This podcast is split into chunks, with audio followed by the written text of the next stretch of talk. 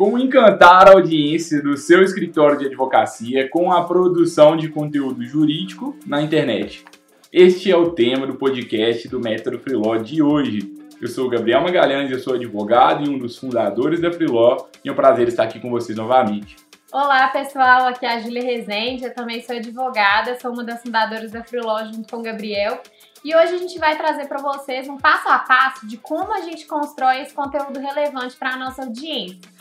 Porque muitos escritórios às vezes começam a produção de conteúdo de forma esparsa, sem constância e produzindo conteúdos de vários temas diferentes, né, para vários tipos de público. Então, o que, que a gente pode fazer para ser assertivo nessa produção de conteúdo e de fato conseguir conquistar novos clientes e reter clientes a partir dessa produção de conteúdo. E se o seu escritório de advocacia ainda não prioriza a produção de conteúdo jurídico, compartilha esse, esse conteúdo com os seus outros colegas aí do seu escritório, porque é, esse é um tema cada vez mais importante e necessário, né? Hoje a, é, o consumidor está cada vez mais empoderado, né? todo mundo busca informação a todo momento. Antigamente a gente tinha é, meios escassos ali para a gente conseguir se informar, a gente tinha só o jornal, a televisão. Hoje a gente tem um celular aqui, o Google, que a gente consegue ver tudo que a gente quiser. Então, se o seu escritório de, de advocacia não estiver produzindo conteúdo relevante para a sua audiência, talvez o seu concorrente esteja. E talvez daqui a pouco você pode estar perdendo até atuais clientes, além de perder oportunidade de estar crescendo bem mais por meio da internet. Então, esse é um tema cada vez mais importante e assim, é, existe alguns alguns advogados falam: "Ah, tá saturado" ou não, isso não é para mim, não funciona para o meu mercado, não quero ser blogueiro jurídico, quero fazer conteúdo de uma forma sóbria. Mas a verdade é que é assim, primeiro, né, é possível você produzir conteúdo de uma forma sóbria, do seu estilo, de acordo com o que você com o que você achar que é mais apropriado, desde que você conheça bem o seu público, que é o que a gente vai trazer aqui para vocês hoje. É, e não é porque tem advogado que produz conteúdo mal, sem a consistência devida, sem a sobriedade que às vezes que, que é importante na advocacia, né? É que você também vai, vai descartar essa opção aí do, da sua realidade. Então existem pessoas que estão fazendo bem, que são poucas, e muitas pessoas que fazem mal e, a, a, maioria que ainda não faz nada. Então é, o objetivo é que a gente, é, a gente quer ajudá-los para que vocês façam parte dessa minoria que produz conteúdo com excelência, né, Júlio? Exatamente. E eu acho que o ponto mais importante para a gente falar de produção de conteúdo, desse início, né, para você que quer começar a estratégia ou quer realmente dar uma revisada na sua estratégia, se você já tem uma estratégia de conteúdos esparsos, né? Nem sempre você você posta novos conteúdos, se você quer revisar essa estratégia. Então, se você quer começar ou aprimorar, o primeiro passo é defina o seu público-alvo. Então, assim, com quem você quer se comunicar por meio da sua estratégia de marketing, da estratégia do seu escritório? Com quem você está se comunicando? É, nesse ponto, a gente vê que muitos advogados eles começam a produzir conteúdos que comunicam com vários públicos ao mesmo tempo. E isso acaba sendo prejudicial à estratégia e ao ganho de relevância na internet. Porque se você quer se comunicar com todo mundo, né, que é algo que a gente fala constantemente aqui no podcast, você acaba não se comunicando efetivamente com ninguém. Então, por isso que, apesar de você ter várias especialidades ou atuar em vários, com vários públicos diferentes, né, muitas vezes, o que é comum nos escritórios, é importante que você defina para qual público você vai produzir conteúdo. Então, priorize um público-alvo para a produção de conteúdo, por mais que você atenda vários outros públicos, especialmente se você está começando a estratégia. E assim, é importante que a gente separe duas coisas. Uma coisa é a área de atuação que você, como advogado, você, como escritório de advocacia, possui. Outra coisa é o seu público-alvo público-alvo, às vezes, ele tem necessidade em uma área, duas áreas, três áreas do direito. E se for o caso, talvez até faça sentido que você tenha três linhas editoriais para tratar de todas as áreas do direito, mas todas focando para aquele tipo de público. Então, às vezes, por exemplo, talvez você é um escritório de advocacia que decidiu focar em direito trabalhista, mas é, dificilmente você vai ter êxito se você estiver produzindo conteúdos tanto para reclamante quanto para reclamado, porque você não vai conseguir fazer com que a pessoa é, assista aquele conteúdo ou leia aquele conteúdo e sinta assim, nossa, esse conteúdo foi feito para mim. É, quando a gente produz um conteúdo para a gente encantar a audiência, o primeiro passo é a gente fazer com que a pessoa consuma ele e fala assim, nossa, era, era isso que eu buscava. É, é, eles estão falando comigo, né? É, é justamente é, essa personalização que faz com que a gente consiga encantar a audiência. E para a gente atingir esse nível de, de, de, de encantamento, né, a gente tem que definir esse público e depois a gente se aprofunda um pouco mais, que é o segundo passo que a gente traz para vocês aqui. A gente tem que definir qual é a persona desse público. Então, quem que, qual é o arquétipo que representa é, o, o, público que a gente está produzindo conteúdo? É, o cliente que eu quero atingir, né, por meio da produção de conteúdo. E aí, por meio desse mapeamento da persona, a gente vai identificar quais são as características daquela pessoa para a qual eu estou produzindo conteúdo. E aí você pode pegar aspectos tanto demográficos quanto aspectos da vida daquela pessoa, né? O que, que ela faz, o que que é, quais atividades ela exerce e com, quais problemas que ela enfrenta no dia a dia, né? E eu tô falando que pessoa como se fosse uma pessoa física, mas pode ser uma empresa também. Quais são os desafios que aquela empresa enfrenta? É, e qual o tomador tamanho, de decisão da empresa. É, quem é o tomador de decisão da empresa. É, e assim, é, é, um, é um pouco. Quando, quando, a gente fala de persona, eu penso um pouco em Globo Repórter, sabe? É, o que, é, assim, é verdade. É, é, realmente investigar bem assim, quem são, o que fazem, onde vivem, é, quais são os problemas, quais são os objetivos, aonde formou. É, tenta realmente deixar bem, bem de uma forma bem né? específica, né? para que quando você estiver produzindo conteúdo, eu estou produzindo conteúdo para o Geraldo, é, que ele é empresário e ele tem é, 30 anos é, e ele tem as dores X, Y, Z. Fica muito mais fácil de você ser assertivo. É, e aí, às vezes, né, a gente percebe, eu vejo advogados, né, que acham que, que eles já definiram o público, acham que definiram bem a persona e estão ali produzindo conteúdo é, é, específico para direito do trabalho, para reclamantes e reclamados ao mesmo tempo. Poxa, será que qual vai ser o resultado disso? É difícil, né?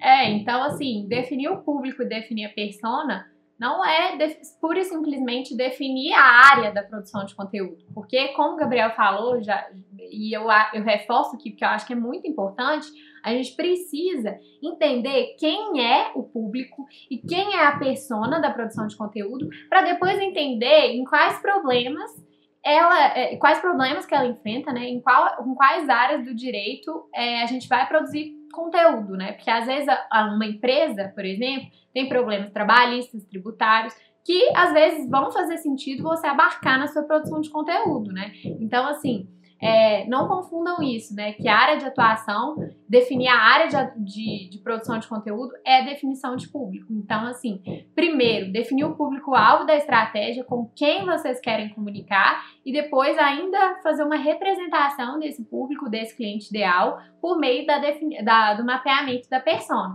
Que aí, a partir disso, vocês vão conseguir comunicar com assertividade com a pessoa que vocês estão falando. Vocês vão conseguir ser mais persuasivos, né, na comunicação, nos conteúdos que vocês produzirem. E isso faz toda a diferença na internet.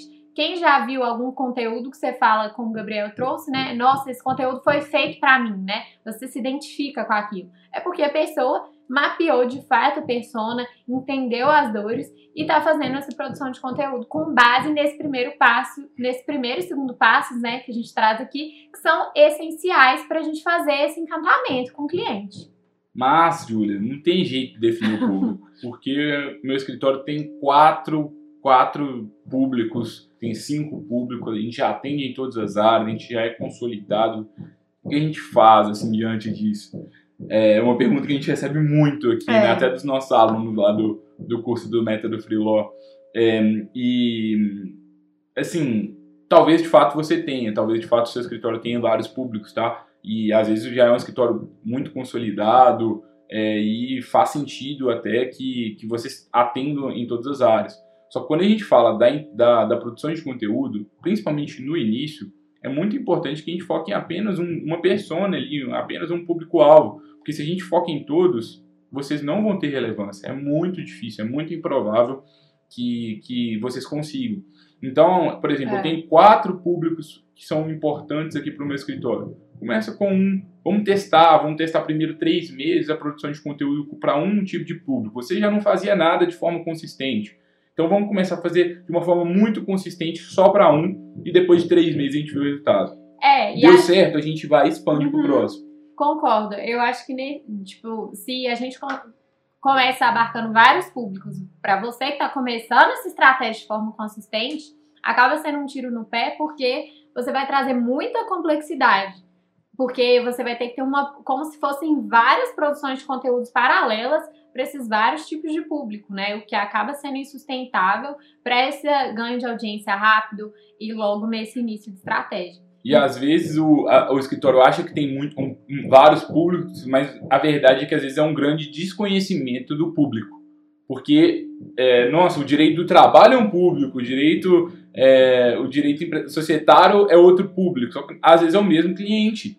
Então, está faltando um melhor entendimento sobre é. aquele tipo de cliente que a gente está tá atendendo, quais são as dores, quais são é, as áreas ali do direito que, que o escritório pode atuar, para a partir disso a gente definir estratégia de conteúdo. É, e para quem acha que tem vários públicos ou que de fato tem, né, que já é um escritório consolidado, a dica que eu dou é, é entenda se, se são diferentes problemas de um mesmo tipo de cliente, né, como o Gabriel trouxe, ou então entenda qual é a maior oportunidade para você começar a atingir no marketing. Então, assim, eu tenho uma hipótese que a maior oportunidade é, para o meu escritório, seja financeira ou seja por outro critério, é um tipo de cliente, eu foco principalmente é, no início, né, a produção de conteúdo para aquele tipo de cliente, para aquele tipo de público.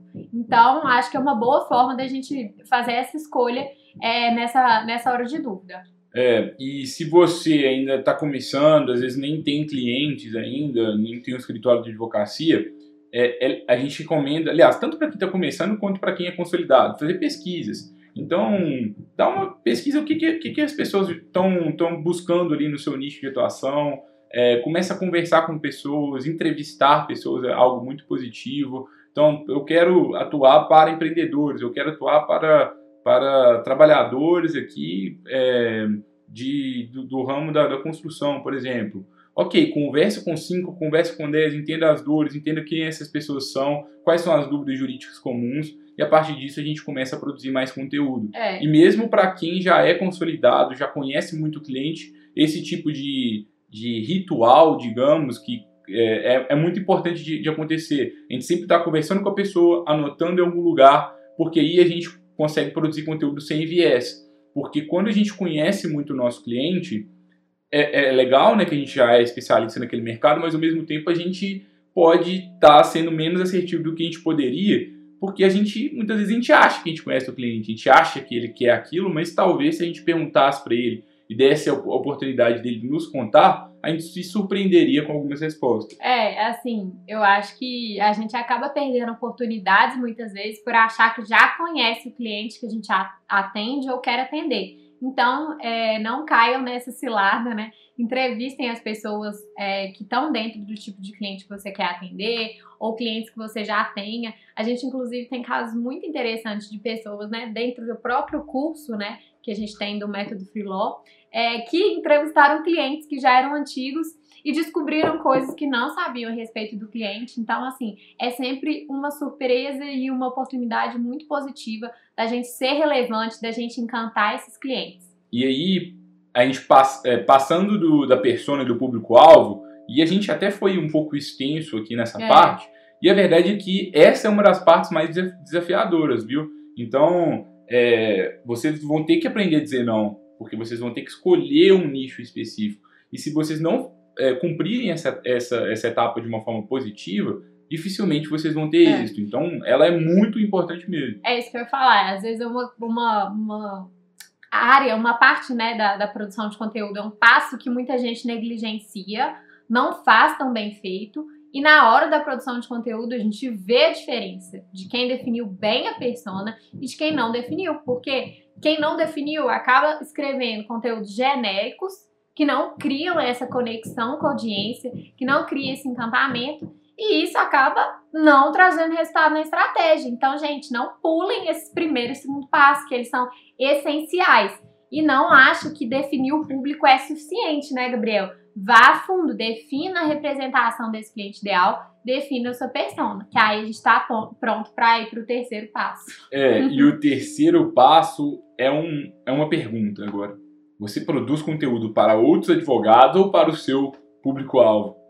é muito comum, né? A gente está acostumado na petição o dia inteiro ali, né? E, e com a linguagem, com o meio jurídico, né? Acaba que naturalmente a gente conversa de um jeito um pouco diferente no nosso dia a dia, a gente escreve de uma forma um pouco diferente e às vezes a gente está atraindo mais pessoas que são como a gente, então pessoas do nosso ramo aqui da advocacia, e menos pessoas que, que seriam clientes em potencial. Então, toma cuidado para você não estar tá produzindo conteúdo com muito juridiquês e conteúdo voltado para outros advogados. Então, a gente tem lá, por exemplo, o exemplo do Migalhas, do Conjur, do Jota. É, muitos dos conteúdos que são produzidos lá, eu vejo muitos advogados produzindo conteúdos lá, eu leio de uma forma recorrente, mas eu sou advogado. É, e será que o seu público ele está lendo esse, esses meios ali jurídicos? Será que esse, aquele artigo ali que você fez ele vai gerar o resultado que você gostaria para o seu escritório? Então é muito importante que você se questione isso. É, e outro ponto que eu acho relevante dentro disso, Gabriel, é que muitas vezes é, os escritórios de advogados acabam se relacionando entre si nas redes sociais, nos meios digitais e acabam não se relacionando com o tipo de cliente que eles querem atender nessas redes. Então, às vezes, você está produzindo um conteúdo ali que é até interessante, mas quem está te seguindo no, no LinkedIn ou na, é, no, no, no, seu Instagram ou em outra rede social que você venha utilizar para produção de conteúdo, são outros advogados. Quem está interagindo com aquele conteúdo são outros advogados. Então é sempre bom a gente ficar atento com quem que a gente está se relacionando nesses meios digitais e além do que você falou, né, da gente não produzir conteúdos que a nossa audiência não entenda, porque não adianta se eu atendo uma pessoa física, um tipo de cliente específico, eu produzir conteúdos com juridiquês, que isso não vai conectar com a pessoa. A gente tem que usar os termos que a pessoa usa, a gente tem que é, se inserir realmente naquele meio para conseguir essa conexão. É, e esse caso, eu fiquei lembrando, a gente fez um post no, no Instagram da Filó há mais tempo, que a gente tava brincando, assim, a gente fez uma, uma brincadeira, né? Que às vezes eu tô querendo conseguir mais clientes e aí eu tô no início da carreira, eu não sei o que, que eu faço, que que eu, e aí o que, que o advogado faz muitas vezes? Ele vai lá para a comissão da OAB da área X. É, e não tem nada errado com as comissões, a gente adora a comissão de direito para startups, por exemplo. É, a gente surgiu, né? É, a gente surgiu lá, mas assim, é, poxa, será que o seu cliente está lá, sabe? Você está indo lá para se relacionar com mais advogados, você só frequenta grupos de advogados, eu vou em encontros de advogados, e tudo bem, continue indo, mas os principais para que você consiga entender melhor os, os seus clientes, para que você consiga adquirir clientes mesmo, é frequentar eventos onde o seu público está e, e se relacionar com essas pessoas, tanto presencialmente quanto no, no meio online, né? É, de uma forma mais, mais personalizada. Então, é, eu estou querendo, vamos pegar aquele exemplo da farmácia, né? Eu quero atuar nos escritórios mais especializados em pequenas empresas, pequenas e médias empresas, é, com até X de faturamento, dentre elas farmácias. Eu vou começar a buscar essas pessoas no LinkedIn, adicionar, é, conversar, construir um relacionamento, é, para que pouco a pouco a gente consiga converter essas pessoas de, de pessoas que leram os nossos conteúdos para que elas se tornem clientes, né, Júlio? Exatamente. Acho que começa muito por aí, né? Da gente entender como que a gente está se relacionando é, com outras pessoas no meio digital. Se são de fato nossos clientes com quem a gente está se relacionando ou se são outros advogados e para quem que a gente está produzindo os conteúdos. Cuidado para não caírem nessa questão de, às vezes, ter aquela vaidade de querer produzir conteúdos que chamem a atenção de outros advogados, que isso pode até te dar visibilidade no mercado jurídico, mas vai te ajudar a atrair novos clientes, vai te ajudar a conquistar esse encantamento dos clientes. É isso que a gente tem que pensar no contexto de aquisição. E o quarto ponto que a gente traz para vocês aqui é a partir do momento que a gente entendeu o público-alvo, a gente tomou esses cuidados, né, para a gente se comunicar com, esse, com esse público da melhor forma e também para a gente se relacionar com o público certo, né? A gente precisa de entender quais são as principais dores desse público. E a partir dessas principais dores, e, e é, a verdade é que quando você faz um bom mapeamento da persona, as dores surgem é, naturalmente. Verdade. Então, as dores, o que são as dores? Né? São os problemas jurídicos que o seu cliente tem, mas às vezes não necessariamente é só problema jurídico, tá? Às vezes o seu cliente ele é uma pequena empresa que está tá querendo é, entender mais sobre gestão. quem sabe o seu escritório não tem uma linha editorial só sobre gestão. Você pode produzir também conteúdos não jurídicos que ajudarão o seu público-alvo. E aí o seu cliente pode até é, se surpreender, falando assim, poxa, escritório de advocacia ensinando sobre gestão, ensinando sobre direito, que legal, quero, quero me relacionar de uma forma ainda mais próxima desse escritório. Então é legal vocês entenderem muito bem as dores, os problemas jurídicos e não jurídicos, para que a gente foque os nossos conteúdos apenas nisso. Então, o que não for um problema que o meu cliente o meu público-alvo aqui da estratégia e a minha persona, eles têm, a gente não vai, a gente não vai produzir, a gente só vai produzir de acordo com os problemas que eles possuem. É, porque às vezes a gente fica querendo é, abarcar várias coisas na produção de conteúdo, né? E aí a gente acaba é, colocando temas que às vezes são coisas que a gente faz no escritório, mas que não tem nada a ver com o problema da persona, mas a gente fala, não, vamos escrever sobre isso aqui porque a gente tem serviço sobre isso. Mas aí acaba que a sua produção de conteúdo não fica seguindo uma linha, uma linha de raciocínio, uma linha de que gere conexão, né, com esse público. Então, é, como o Gabriel falou, é importante que a gente foque nesses desafios é, dentro da produção de conteúdo, né, especialmente nesse início, igual a gente falou, nesses desafios da persona que a gente definiu. Então, não desviem isso. Sempre per se perguntem se aquilo é um problema de fato do seu público ou é uma coisinha ali que você está querendo encaixar na produção de conteúdo que não vai conectar com o seu público. Porque senão você vai começar a ficar produzindo aqueles conteúdos que não tem conexão entre si, que são de várias áreas atirando para todos os lados, e isso vai acabar te impedindo de criar essa relevância. E aí, pessoal, a gente entra no nosso quinto ponto aqui da nossa cola. para quem tá, quem tá escutando não tá vendo, mas a gente tá com uma colinha aqui porque nos ajuda é. até a pauta do conteúdo.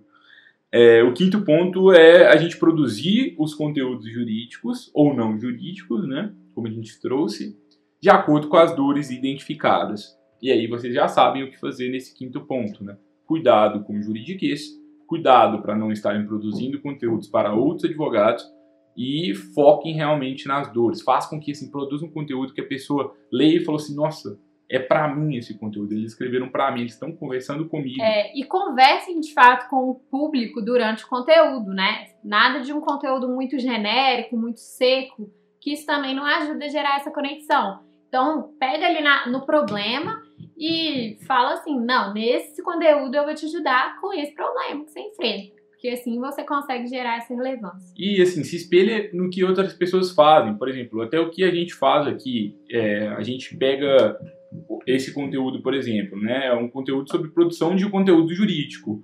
É, e é, qual, quais são os. A gente, gente produzir esse conteúdo e pra gente criar a nossa pauta, a gente começou a pensar quais são os problemas que as pessoas que produzem conteúdo jurídico possuem Quais são as dúvidas comuns? A gente conversou com algumas pessoas, a gente já tem é, contato aí com, com, milhares de advogados aí nos últimos anos, então a gente já teve a oportunidade de ter um contato próximo, de conversar, de entrevistar centenas de advogados para a gente entender as principais dores em, em, determinados pontos, dentre eles na produção de conteúdo jurídico, e a partir disso a gente criou uma pauta para que a gente estivesse conversando de uma forma muito próxima com esse público. E se a pessoa não quiser produzir conteúdo jurídico, se ela não quiser conseguir mais clientes na advocacia por meio da internet, ela nem vai consumir o nosso conteúdo. Então, todas as pessoas que consomem este conteúdo aqui hoje, elas têm uma coisa em comum. Todos vocês aqui, ouvintes, as pessoas que estão no YouTube, todos vocês querem conseguir mais clientes na advocacia por meio da internet e querem melhorar a produção de conteúdo. A partir disso, a gente é, direciona toda a nossa linha editorial. E a gente recomenda que vocês façam o mesmo, para que o conteúdo ele tem que repelir pessoas também. Porque se você faz, faz conteúdo sobre, tu, sobre todas as coisas, é, aí você vai estar atraindo pessoas, às vezes, que não são qualificadas para o seu negócio. Então, eu quero falar só com pequenos e médios empresários. Converse só com eles, para que só eles leiam esse conteúdo. Exatamente. E, pessoal, o sexto ponto que a gente tem, né, é muito importante que a gente adeque o conteúdo que a gente, que a gente produza a, a, a ao local que a gente está veiculando ele, né? Então, Não adianta a gente ter um ótimo conteúdo se a gente não divulga ele da forma correta no LinkedIn, se a gente não divulga ele na, na, na, nas formas corretas nas redes sociais, se a gente não coloca ele no ambiente correto lá no nosso site, por exemplo. Então é muito importante que a gente se atenha a todos os formatos.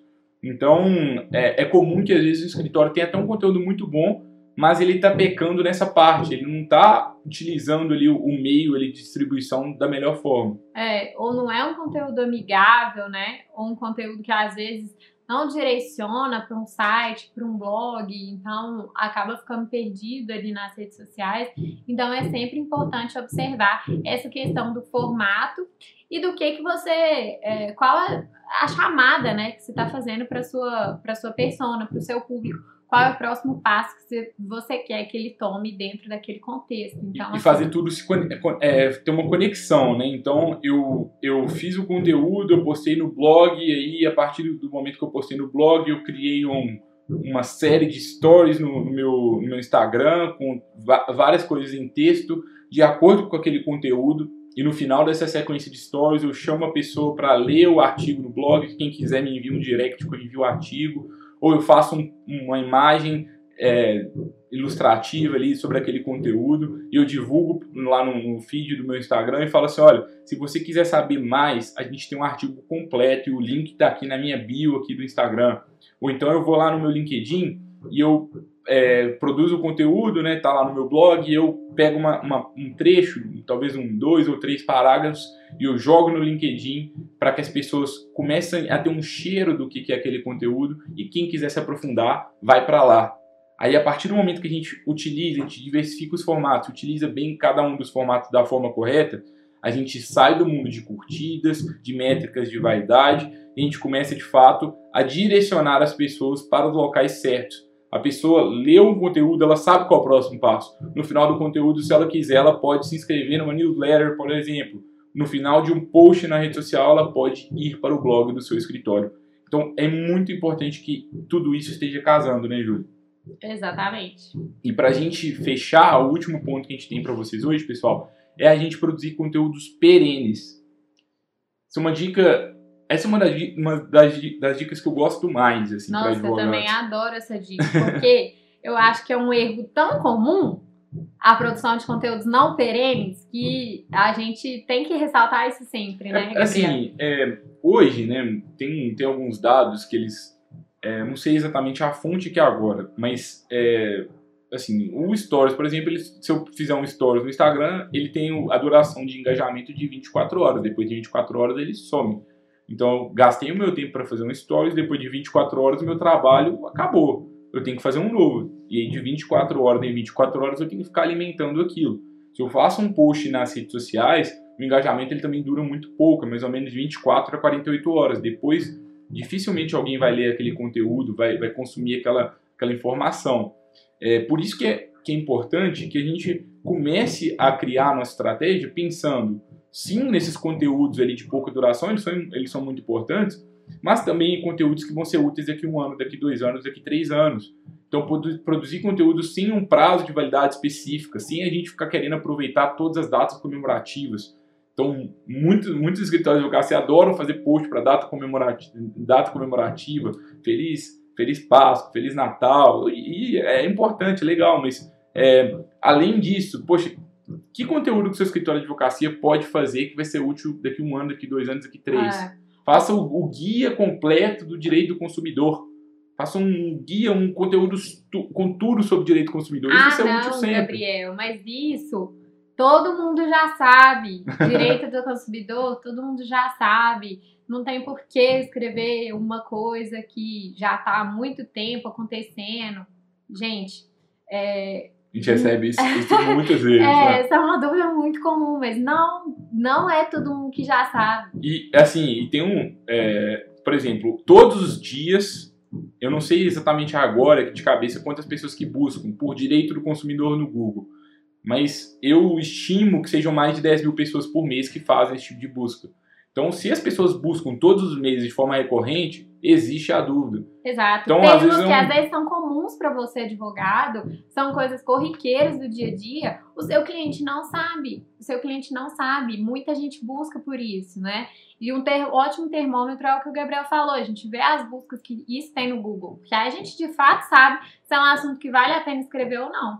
E aí a gente para de querer ficar aproveitando ali cada momento, produzindo conteúdo sobre aquela decisão da semana, e a gente começa a produzir coisas que vão durar mais tempo. Porque a verdade é que daqui a duas semanas ninguém lembra mais da, da- do bafafá da semana passada, né? Do, da fofoca da semana passada, do que deu audiência na semana passada. Então, assim, vai ter um pico de, de pesquisas naquele momento? Vai. Mas qual que é a duração disso?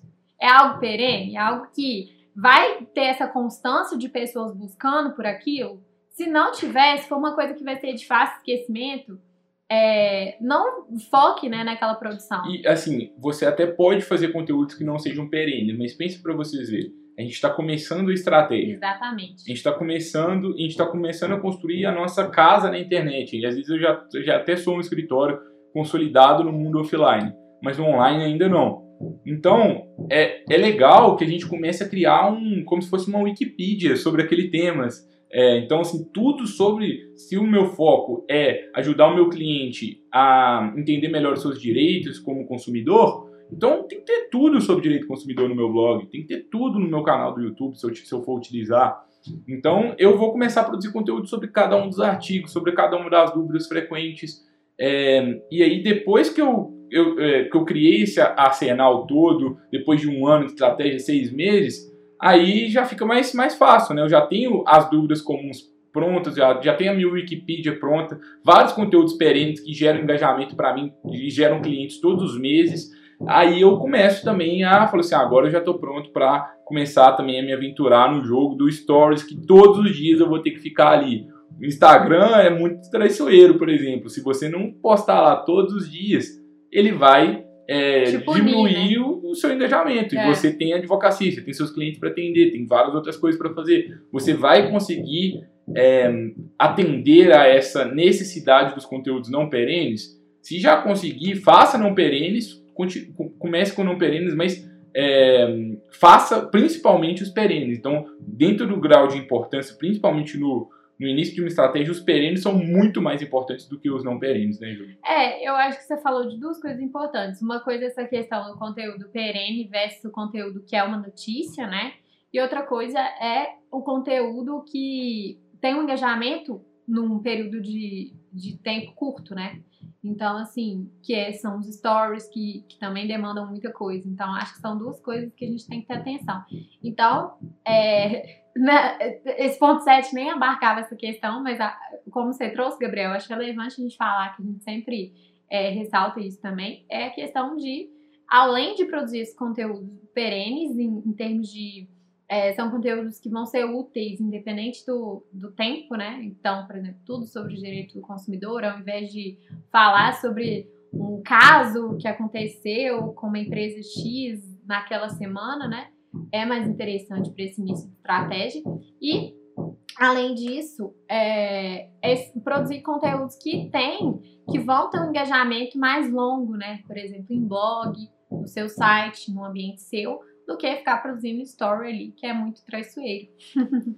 Pessoal, é, para a gente fazer uma recapitulação final, né? Então, como que a gente encanta a nossa audiência? Primeiro, a gente trouxe para vocês a importância da gente definir o nosso público-alvo e depois de mapear bem a persona. Porque se a gente fala com todo mundo, a gente não vai conseguir encantar quem a gente quer realmente encantar. Depois disso, o que, que a gente trouxe para vocês, né? Uma pergunta: vocês estão se relacionando com os seus clientes no mundo digital? Vocês estão se relacionando com eles da forma correta? Ou vocês estão se relacionando apenas com advogados? Cuidado para não produzirem conteúdos e atraírem outros advogados ao invés de atraírem outros clientes.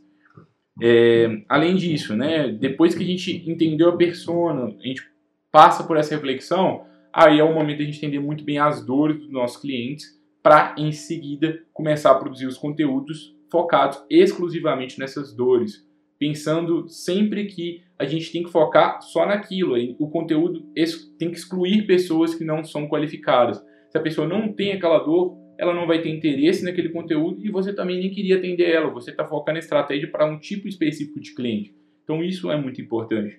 E depois que a gente passa por isso, de, de, produzir os conteúdos de acordo com as dores né, do escritório, é o momento da gente adequar o formato do conteúdo à rede social que vocês forem utilizar e fazer uma conexão entre, entre a estratégia da rede social com a sua estratégia de produção de conteúdo. Então, eu levar a pessoa para o próximo passo sempre e conectar os meus canais para que uma coisa é, fortaleça a outra. Então, eu vou fazer um conteúdo, e aí entrando no sétimo ponto, né, que é a nossa dica que é de, de é, produza conteúdos perenes, conteúdos com mais duração, foque principalmente nisso no início. Mas se você for fazer conteúdos que não sejam perenes, faça o conteúdo não perene, mas chame a pessoa para ler o perene. Você já tem, um, por exemplo, é, aconteceu um, um, caso relevante sobre LGPD, vazamento de dados, né, que está tá bastante é, em voga atualmente. Né? É, você pode fazer um, um post no Instagram sobre aquilo, mas tem um artigo lá, tudo sobre LGPD no seu blog, e aí, depois daquele post, você chama a pessoa para ler ali o seu conteúdo perene. Então, uma coisa fortalece a outra. Essa conexão que a gente traz no ponto 6 aqui de hoje, também com a importância de fazer conteúdo perene, isso é muito importante, né, Júlio? Exatamente. E, pessoal, muita coisa hoje, né? Acho que vocês querem encantar a audiência de vocês, acho que vocês têm um passo a passo bem legal. Se vocês gostaram do conteúdo, qual é o próximo passo nosso aqui para vocês? Cadastre-se na Freeló News, o link está aqui na, na, descrição deste episódio. Só vocês se cadastrarem lá e vocês vão receber notícias em primeira mão, uma vez por semana. E além de se cadastrar na Freeló News, a gente recomenda que vocês sigam o método Freeló no Instagram, um canal novo que a gente criou só para que a gente tenha uma, uma comunicação mais próxima dessa comunidade aqui de advogados que estão buscando conquistar mais clientes na advocacia por meio da internet. E lá a gente também tem conteúdos exclusivos, né, Júlio? Exatamente. É, além disso, não se esqueça de compartilhar esse conteúdo, caso você tenha gostado, com outros advogados que estão na busca pela conquista de clientes na advocacia por meio da internet. É isso, pessoal. A gente se vê no próximo conteúdo. Tchau, tchau. Obrigado. Tchau, tchau.